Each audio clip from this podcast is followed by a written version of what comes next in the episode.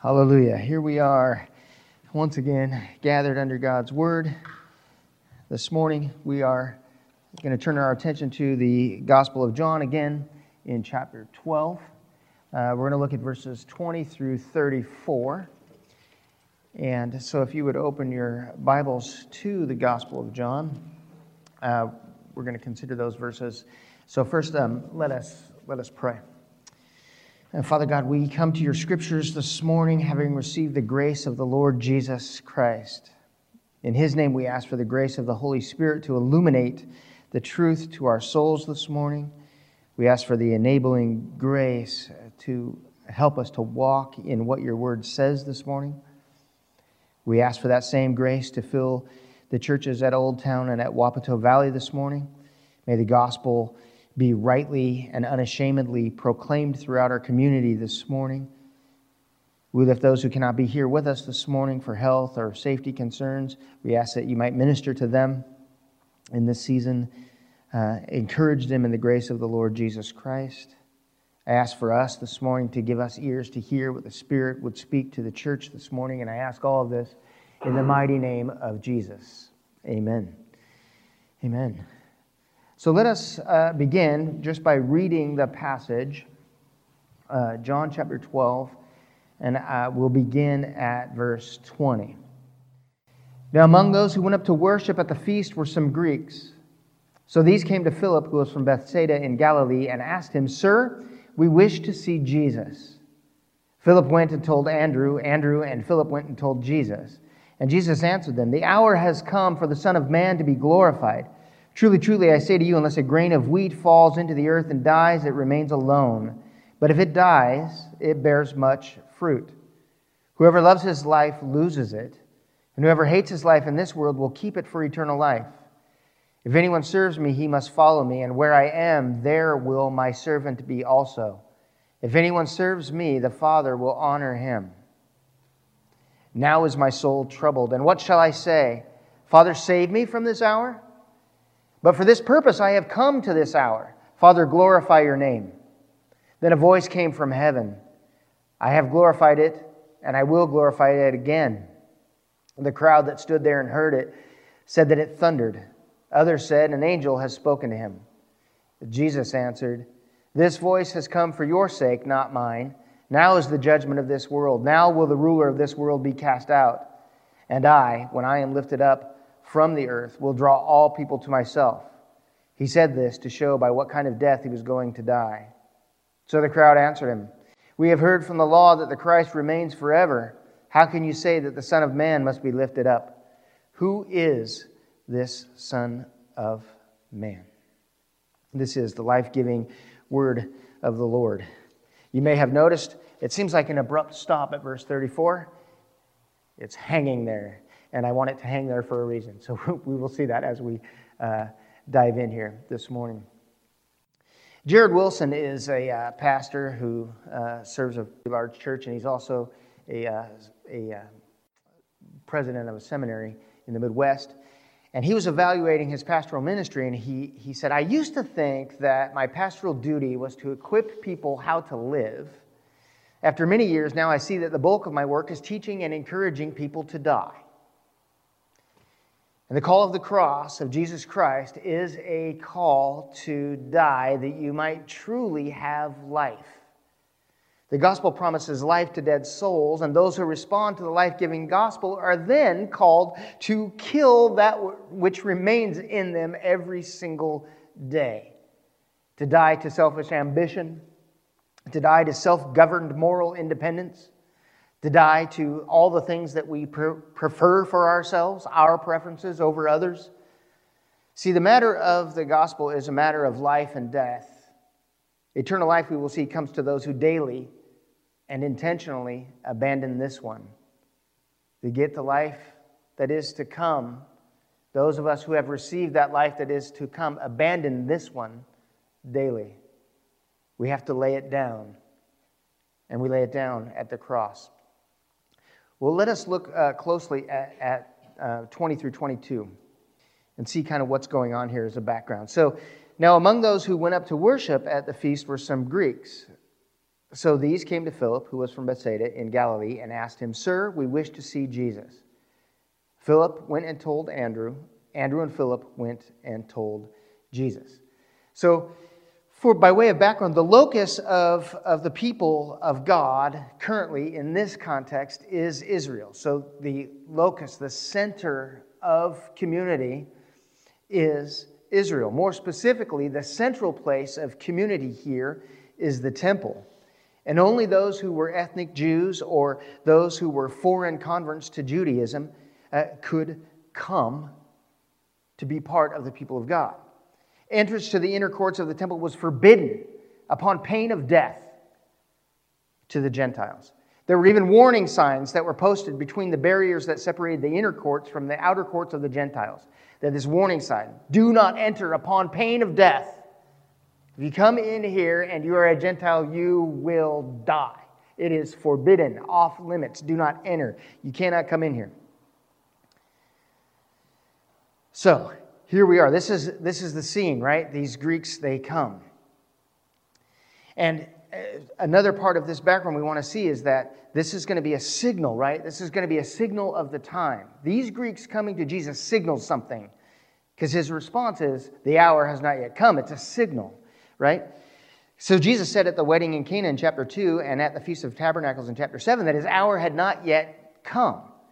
There was an appointed time from the Father for Jesus to be glorified and for God to be glorified through Jesus. Um, in this section, we see what signals that the time is at hand is these Greeks that come. If, we, if you recall, the Pharisees said in, in, in chapter 12, verse 19, that we finished last week, that the whole world had gone after Jesus. The whole world has gone after him. That's what they say, right? See that you're doing nothing, that you're making no headway. The whole world has gone after him. Now we see in verse 20 that it says that some Greeks are seeking Jesus. And what, what, what it does is firm up what 19 says. There are some from the world, those outside of Judaism, who are now seeking Jesus. And we get to this point in our text, for the most part, the Jews have rejected Messiah.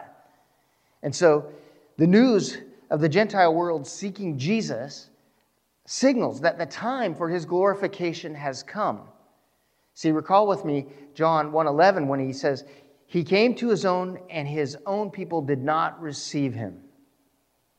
So here's, here's the signal that his own people had not received him, they had rejected him, and now these Greeks come seeking Jesus.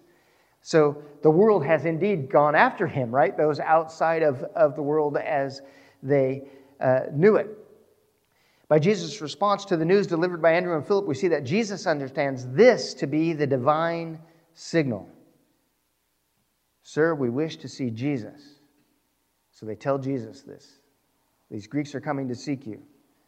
And he says, The hour has come for the Son of Man to be glorified. In this section, Jesus began teaching on the necessary death that brings glory to God and eternal life to God's chosen people. The glory of eternal life cannot begin to bear its fruit, he says, until the death penalty has been meted out. The glory of eternal life, the fruit of eternal life, cannot begin to flourish until the death penalty has been meted out. And he says here, the hour has come for the wrath of God to be satisfied, for God to be glorified through the Son of Man's death on a cross. You might recall from chapter 11, verse 4, that Jesus comforts the siblings of Lazarus by saying that death is not the end for Lazarus, and foretelling in himself that death would not be the end of Jesus of Nazareth. But death is necessary for the glory of God to be manifested, and that Jesus would be glorified through death. So Jesus here is speaking to a largely agrarian society, and so verse 24 he says, Truly, truly, I say to you, unless a grain of wheat falls into the earth and dies, it remains alone. But if it dies, it bears much fruit.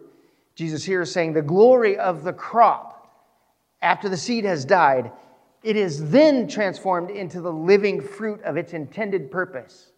It is until it dies, it doesn't live according to its intended purpose. It has to die first, and then it bears fruit.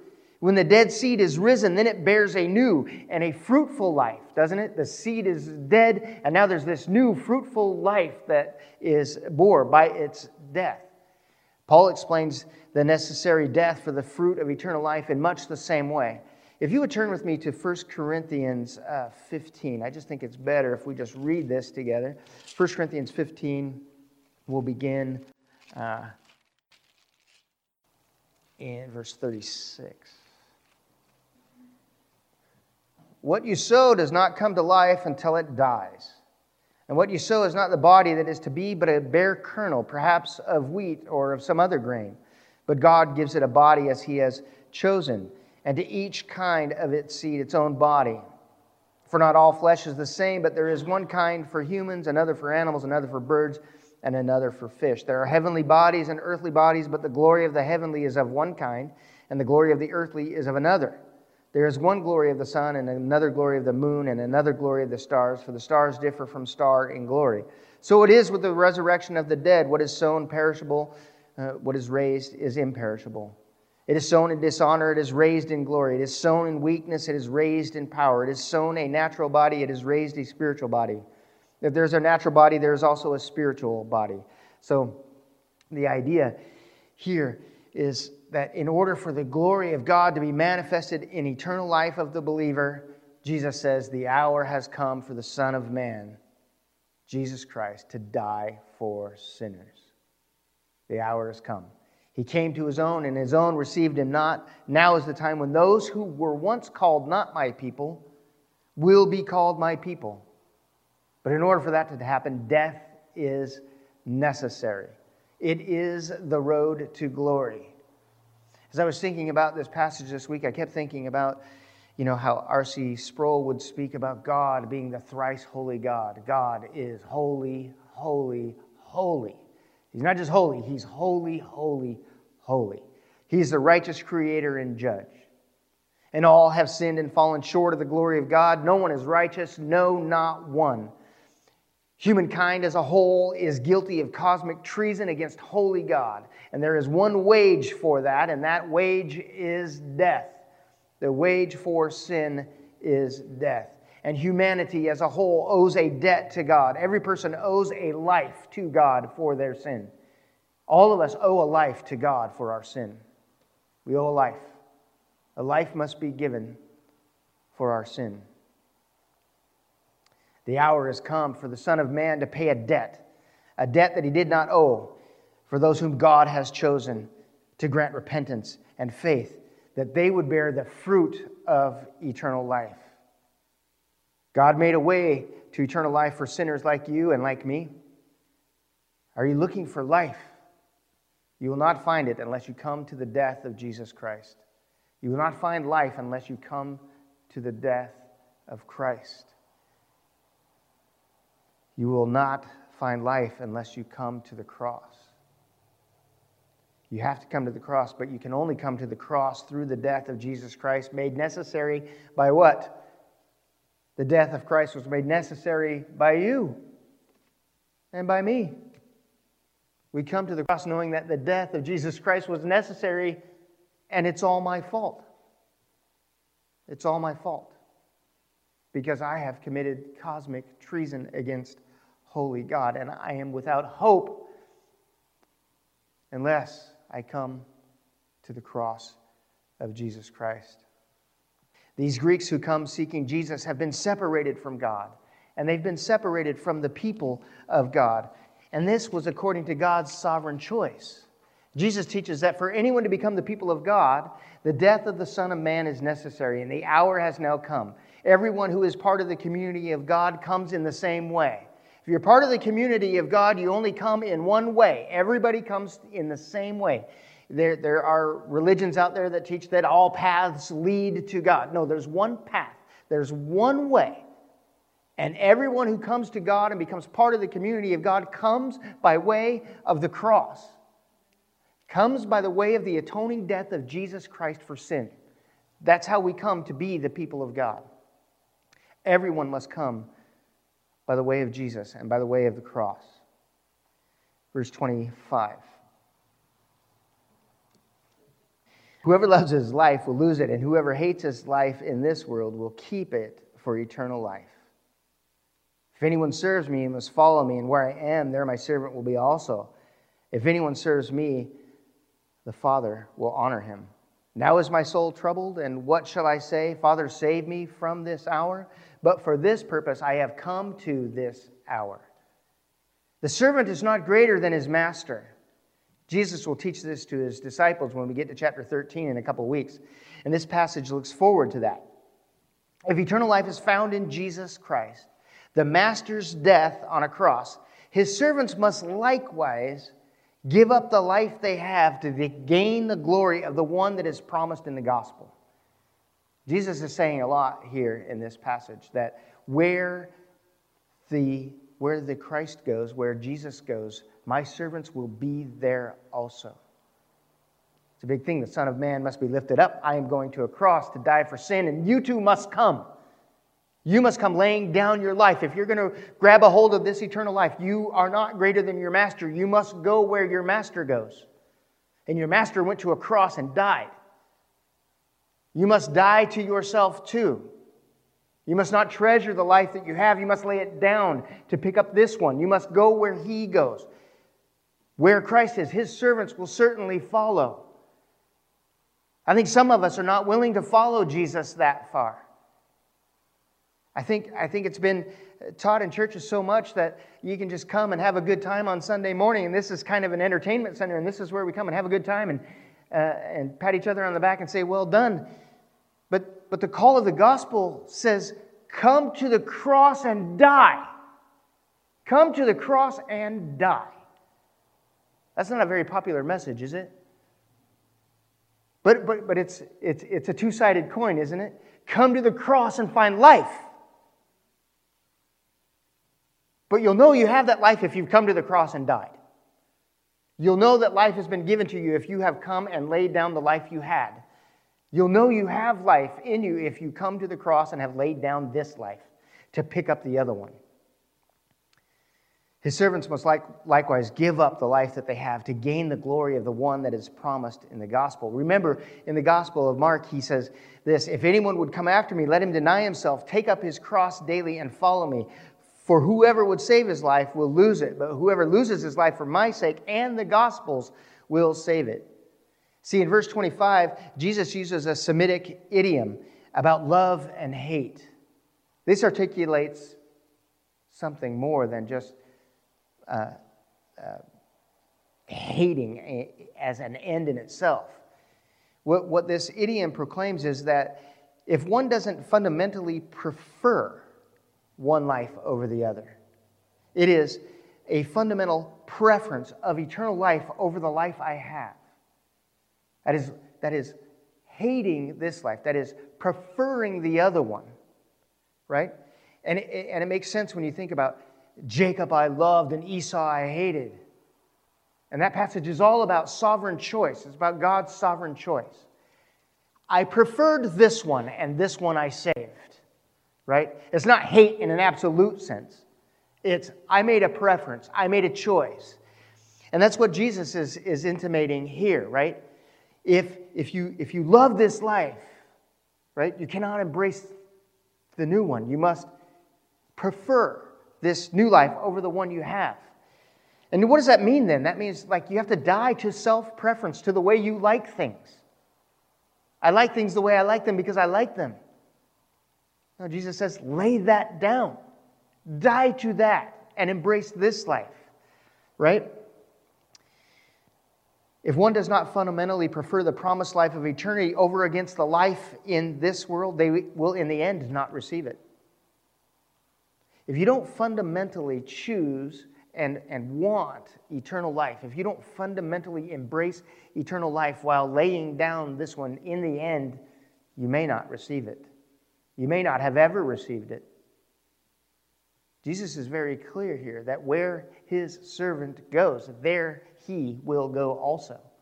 His servant will be in those same places, laying down his rights and his fundamental rights for the glory of the gospel. Where Jesus is, there his servant will be also. The servant of Jesus Christ brings his or her life in the world to the same place that Jesus brings his life in the world to, and that is to the cross. At the cross, Jesus, uh, he surrendered his life there. That is where we come and surrender ours. Jesus comes and surrenders his life at the cross, and the believer is found there too, laying down their life, their rights, in humble submission to the Master. The life that honors the Father is the life that is laid down at the cross of Jesus Christ, he says.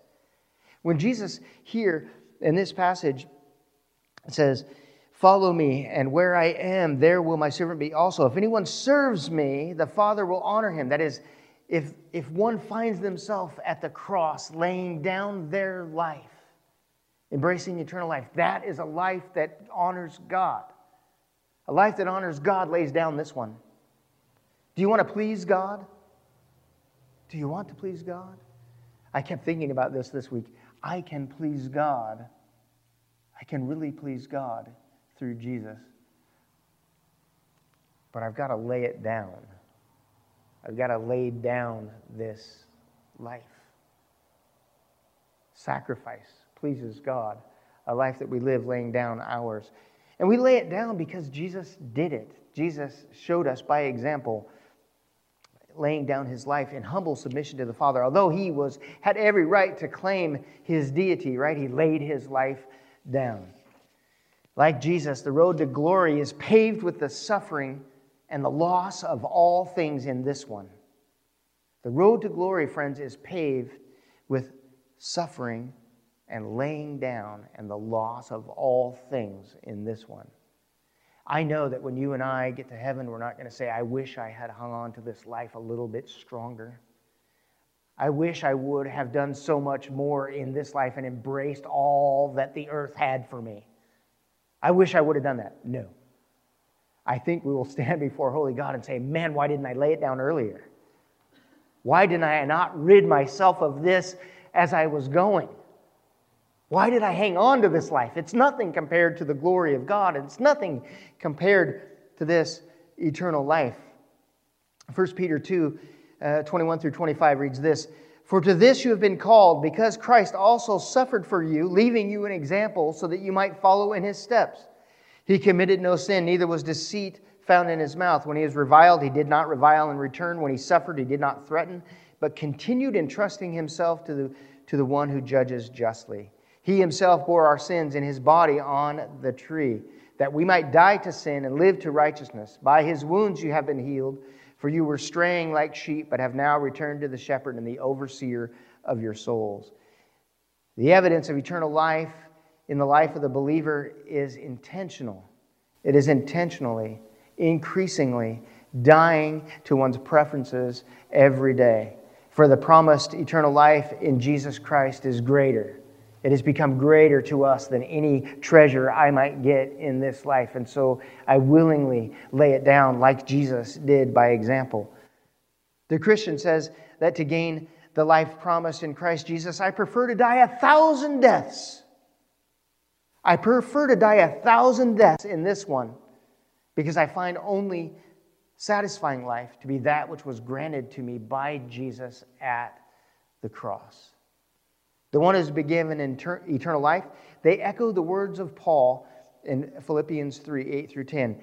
Indeed, I count everything as lost because of the surpassing worth of knowing Christ Jesus as my Lord. For his sake, I have suffered the loss of all things and count them as rubbish in order that I might gain Christ and be found in him, not having a righteousness of my own that comes from the law, but that which comes through faith in Christ, the righteousness from God that depends on faith, that I may know him and the power of his resurrection and may share his sufferings, becoming like him in his death. The life I live in Christ I find in the death of Christ. And the death to this life I have been made willing by God to lay it down at the foot of the cross. That's what the believer says. That by faith and God has made me willing to lay down my rights, lay down my preferences. I lay them down at the cross for the excellency of knowing eternal life in Jesus.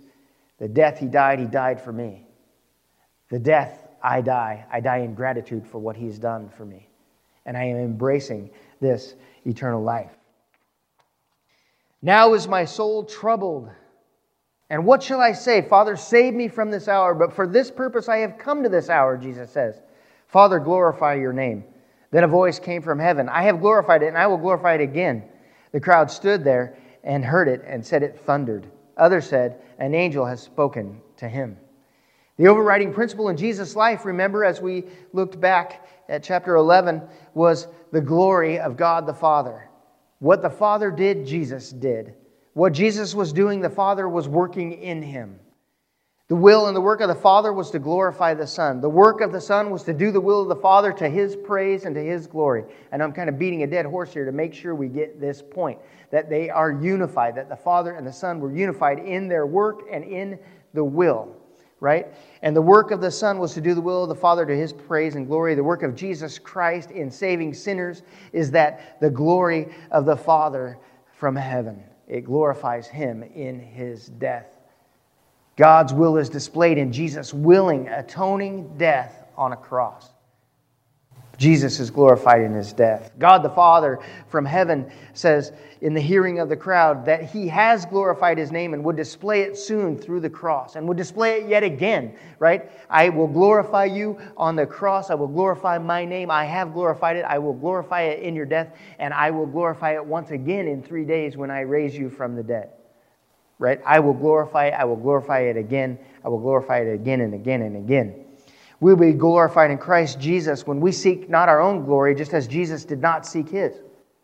Jesus receives glory from God because he did not seek it. He did not seek it for his own.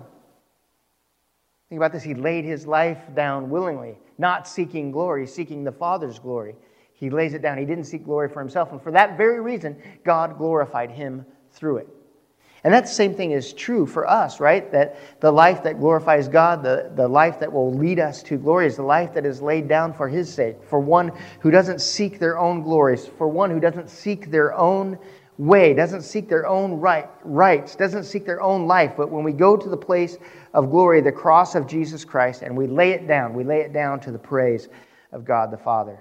And the Father declares unity with the Son in the voice from heaven likened to the passage when the Spirit descended upon Jesus and he said, This is my Son in whom I am well pleased. You see, the life that pleases the Father is a life that goes where Jesus goes. The life for us that pleases the Father is the life that goes where Jesus goes, even unto death. Even unto death of ourself, of our preferences, of our rights. That's the life that pleases God, just as Jesus pleased him by example. How far will you go to please God? I think there's, a, there's an opposite question of that. Will you go as far as Jesus went to save you? Will you go as far as laying yourself down? Will you go as far as Jesus went to save you? And then ask yourself, how far did Jesus go? That is the amazing truth of the gospel for anybody who is, has been saved as you know, as I reflect on my salvation, it was I cannot believe that God would condescend to lay his life down for me. Why? Why would he choose to willingly sacrifice himself for a guy like me? I cannot fathom it. It's the mystery of the gospel. And it's great news that God would die for me. Verse 30.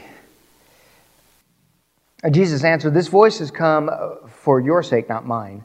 Now is the judgment of this world, and will the ruler of this world be cast out? See, the voice from heaven affirms that the death that Jesus was about to die was in unity with the Father. It pleased the Father, and that this death was judgment against sinners.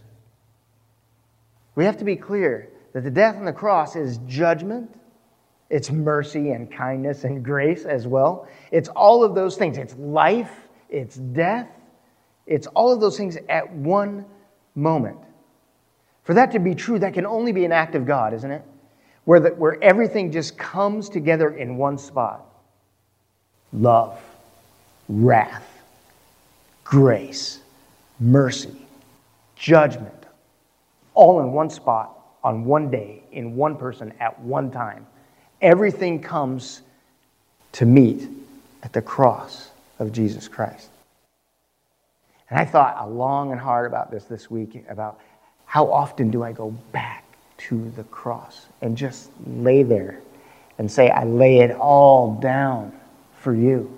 I lay it all here. I lay my life right here. I lay it here. Take it up again, Lord. I lay it here. I lay it all down here. So often, I forget about the cross.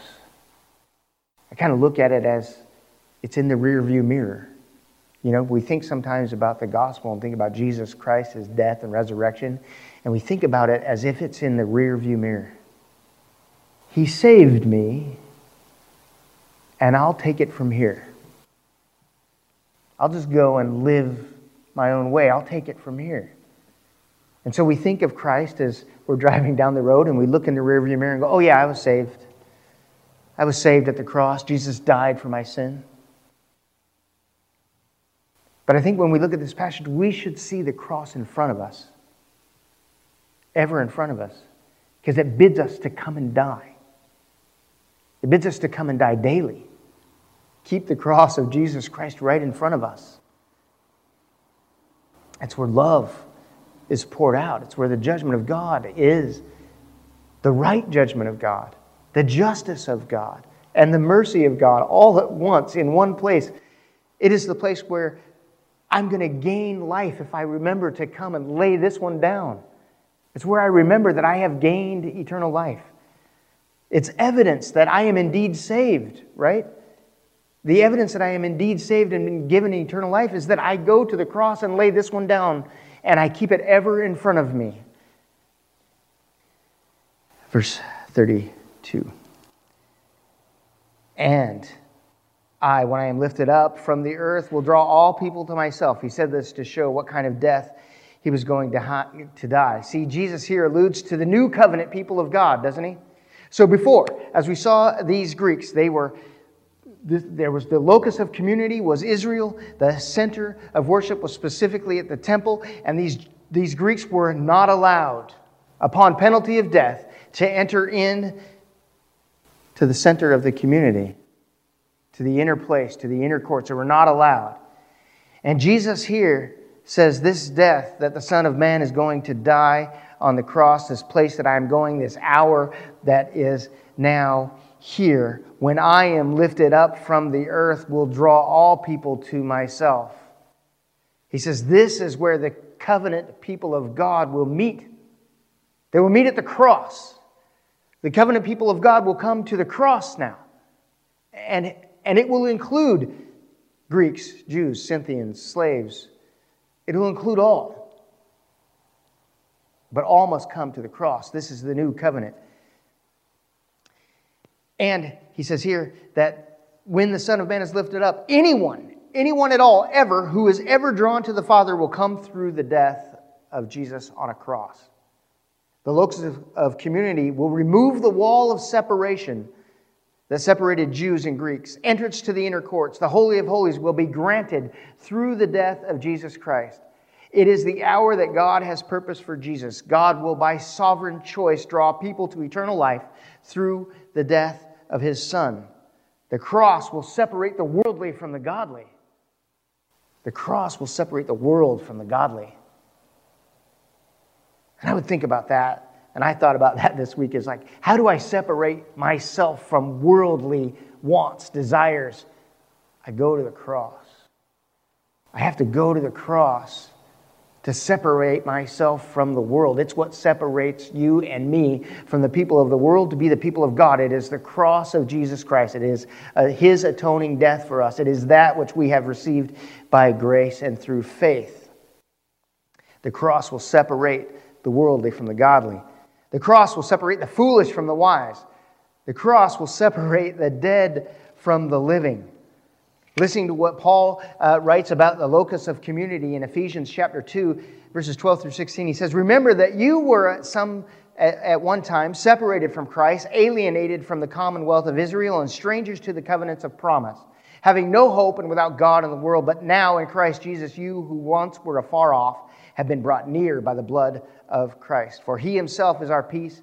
He who has made us both one has broken down in his flesh the dividing wall of hostility. That is the sign, right? That says, not allowed. He has broken down this dividing wall in his flesh, this dividing wall of hostility, by abolishing the law of commandments expressed in ordinances that he might create in himself one new man in place of the two, so making peace, and might reconcile us both to God in one body through the cross, thereby killing the hostility. Now, in verse 34, it leaves them, they leave with this question or response to all that Jesus has said. So the crowd answered him, We have heard from the law that the Christ remains forever. How can you say that the Son of Man must be lifted up? And who is this Son of Man? See, the crowd, they hear the message of the cross, the necessity of death to gain eternal life. The crowd heard it unwillingly earlier, unwittingly earlier from uh, the high priest. He unwittingly prophesied that it was necessary that one man should die for the people. They have heard the voice from heaven declare Jesus has unity with the Father. They evaluate their learning, they evaluate their understanding of the law, and they evaluate their understanding of Christ, and they determine that this message is foolishness. They've determined that the message that the Son of Man must be lifted up is foolishness. Who is this Son of Man? How can you say he must be lifted up? We know. We are the knowers of the law. We are the knowers of the law of Christ. How can you say that this Son of Man must be lifted up? Who is this Son of Man? According to Daniel 7, the Son of Man was given dominion and glory and a kingdom, and that all peoples and all nations and all languages should serve him. It is stated in, in, in Daniel 7 that his dominion is everlasting, it will never end. It is a kingdom that shall not be destroyed. And they're asking him, How can you say that through death this kingdom comes? This is foolishness to the Jewish mind. It is precisely in death that God establishes his kingdom in Christ. Death is not the end, as Jesus foretold in chapter 11, verse 4. Death is not the end. God will raise the Son of Man upon a cross when he dies for sinners three days later. God will glorify himself again through his Son by raising him from the dead. Death cannot hold the Son of Man, death cannot thwart the everlasting kingdom of Christ. It is the necessity of death that will bring God's people, reconcile them to himself once and for all. Is this message foolishness? 1 Corinthians 1:18 says for the word of the cross is folly to those who are perishing but to us who are being saved it is the power of God. See, I think when we proclaim this message we can tell who has received it by they say this is the power of God. This is the wisdom from God. This is the glory of God is found at the cross. When we tell that to the world, they say this is foolishness. This is foolishness. And we know then that you are perishing. If the message of the cross is foolishness to you, you are perishing. But if the message of the cross is wisdom and the power and the glory of God, ah, it is life. It is life for us. Will you come to the cross and find the wisdom, power, and glory of God to grant you eternal life through repentance and faith? That becomes our question. Is, the, is there evidence that you prefer eternal life to the one that you have on earth? Is there evidence in your own life that you prefer eternal life to the one that you have? Heather and I were talking about in, in marriage, forsaking all others is one of the vows that a husband makes to his wife and his wife and a wife makes to her husband. Forsaking all others. And what that means is I prefer her over anything else. I prefer her. Her I love. Everything else I hate in the Jewish idiom. I prefer her over anyone else. That's who I prefer. And do we do that? Do we say in our own lives, I prefer eternal life over this one? I'm making a preference. I prefer that over my rights, over my preferences. I've forsaken all others.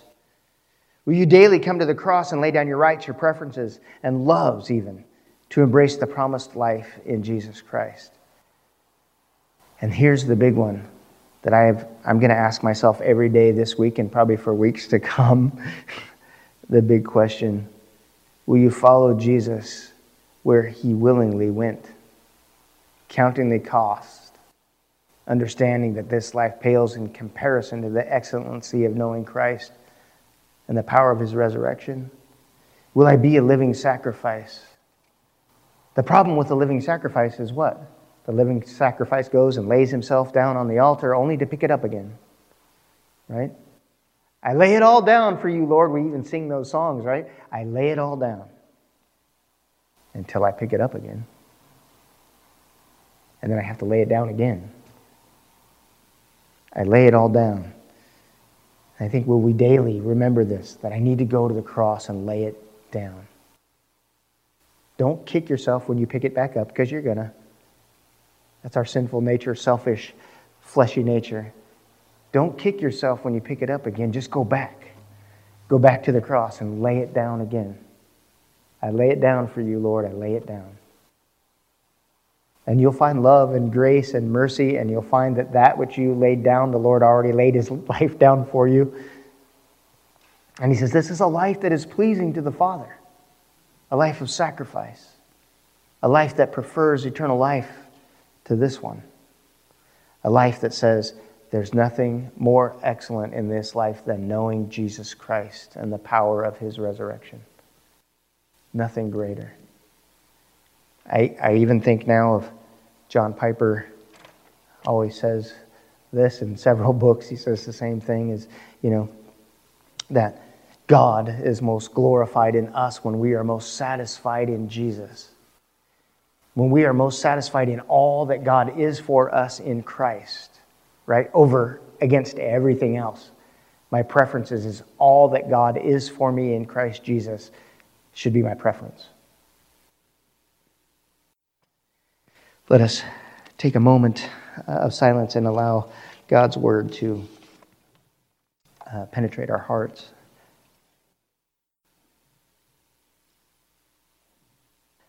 Heavenly Father, we thank you for your word. We thank you for the atoning death of Jesus.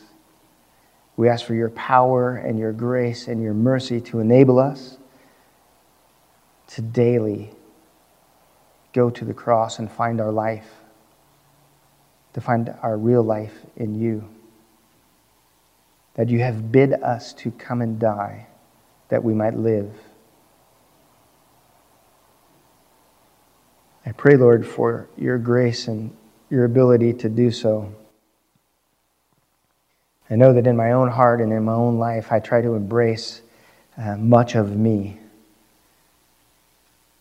And your word here says, Come to the cross and prefer the life you have in me rather than this one. Lord, help us to lay it all down again and again, Lord. We ask in Jesus' name. Amen.